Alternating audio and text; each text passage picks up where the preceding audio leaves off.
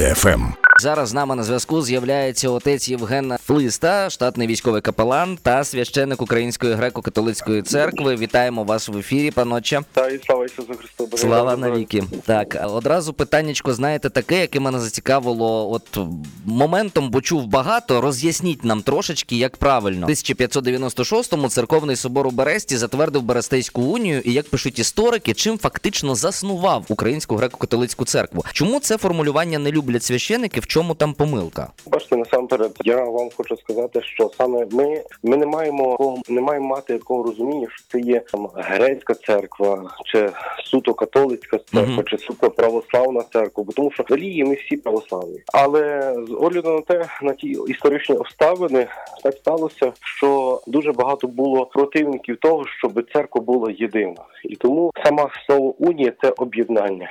І потім нам нав'язали ту назву, що, що це е, якось треба, щоб ви по-інакшому називалися. І так, знаєте, коли е, свого часу патріарх Йосиф Сліпий сказав, що ми пройшли підпілля церкви, прийшла підпілля, і тому ту назву ми вистраждали. Фактично з тою назвою ми прийшли, і тому ми заслужили. Хоча правильно можливо би назвати, що це є православна церква, об'єднана з католицькою церквою, тобто фактично православна як східна церква візантійського обряду. Тому ми всі є православні, тільки разом об'єднані з католицьким світом. Тобто казав мій професор колись, що будьте православні у вірі, католицькій по любові.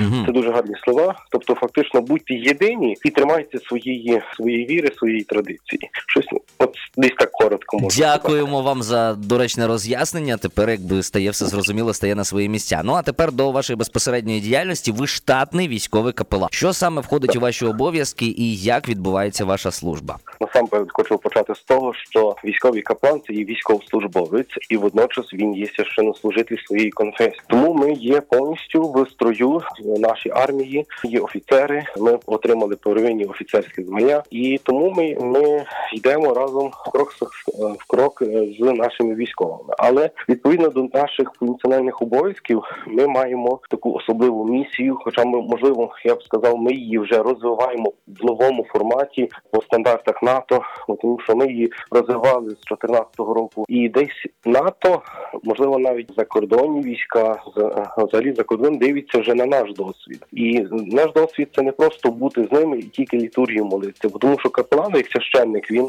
це повністю це є показати, можливо, навіть і війти в людину і сказати і показати в ньому, що Бог з тобою, що ти є, що ти є сильний, що ти будеш ще сильніший, коли буде Бог з тобою. е, Що ми один за одного маємо стати горою. Що та сила, яку ти зараз маєш, та сила зброї, це недостатня сила, і тому ми можемо об'єднатися. Навіть ця ця молитва дуже великі єдині на Україну храни в єдності сила народу. Е, І тому ця сила це коли він він розуміє, що за нього молиться, що він в молитві просить захисту. Він також стоїть тверезо мислячим на бойовому посту, щоб захистити свою державу. І фактично капелан він якраз це все акумулює в, в собі, щоб показати військовослужбовцю, що ти не сам, і з тобою буде з тобою будуть е, буде Бог і Україна. Але ще одне дуже важливо, що капелан це є місток між командиром або командуванням і солдатом. Тобто, через капелана військовослужбовець він може е, навіть командир, він може почути проблеми війська, почути проблеми, можливо, що не йому не, не може сказати військовослужбовець особисто. І фактично, капелан він він і допомагає військовослужбовцю солдату, і також команду. Тому і він на посаді безпосередньо він підпорядковується тільки командиру. Не немає ніяких ланок перехідних. Угу. Зрозуміло. А в яких напрямах фронту ви служили і які враження загалом лишилися? Якщо коротко. Якщо коротко, насамперед, моє капеланське служіння почалося з 4 січня 2015 року. Це тоді взагалі апріорі капеланство, як таке навіть ніхто не розумів. Дебальцеве, Авдіївка, Лисичанськ, Сєвєродонецьк, Кримське, та сторона, Піски, Донецький аеропорт. Ну, не був самому Донецькому аеропорту, але біля нього. І вже пізніше довший час був Сєвєродонецьк, Лисичанськ, Попасна, особливо Попасна. Це дуже багато років. Бахмут, коли був Артемівськ. І Цей напрямок, основний напрямок діяльності. Пізніше був вже Солодар, сюди на Лиман.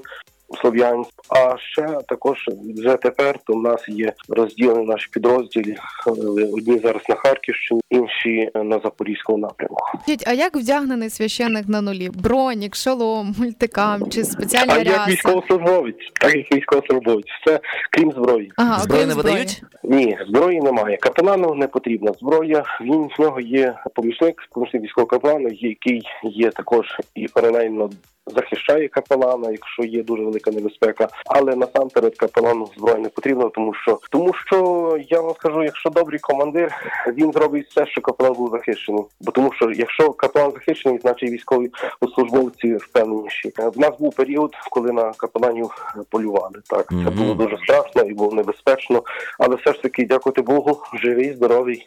І зараз спілкуємося. Пане. Євген, питання ще такого плану. Знаєте, військовослужбовці буває часом носять нестандартні ну, ті наліпки, шеврони. Шеврони. Це не зовсім правильно казати шеврон, але вони є. А як ви ставитесь, коли там зображено на цих наліпках диявола чи інших, ну так би мовити, поганських символів на формі бійців? Ну, дивіться, будемо е, навіть не, не, не скажу толерантні, а будемо е, триматися тих тих принципів, що військовослужбовець він військовослужбовець. І Є є штандарт взагалі такий, і тому є чітко е, розписано, що військовослужбовець має мати. Якщо він капелан, військовослужбовець, він не має собі носити все те, що йому просто подобається. Тобто є якісь приписи державні, воно не просто так зроблено. Це є розрізнення, знаки розрізнення. І тому саме, якщо до капеланства, от капелан, тобто в нього чітко так само є, що він має мати, які наліпки і тому подібне.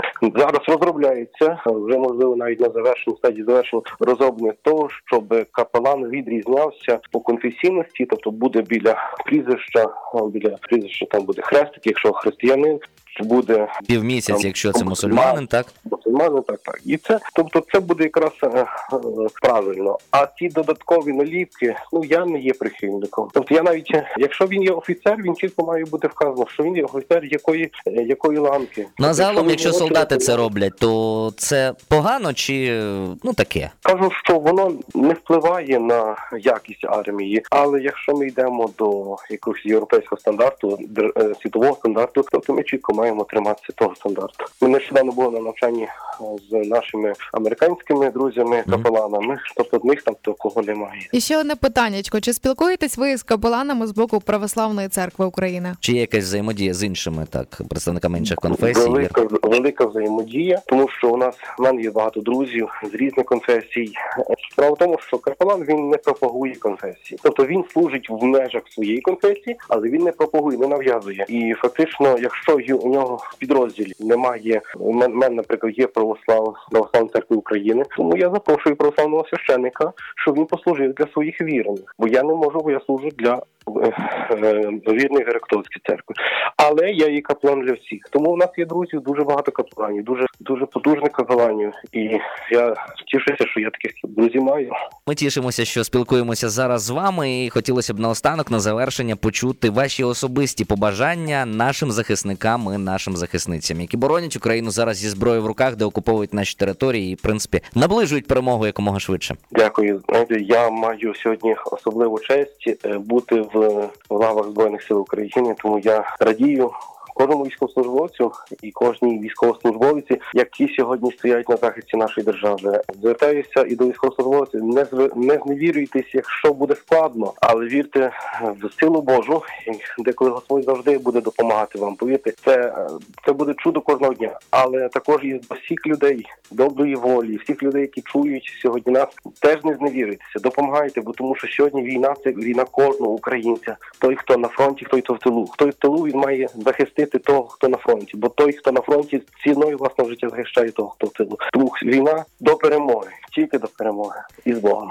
З нами сьогодні на зв'язку був отець Євген Флиста, штатний військовий капелан та священник Української греко-католицької церкви. Дякуємо вам за добрі напутні слова і дякуємо вам за службу.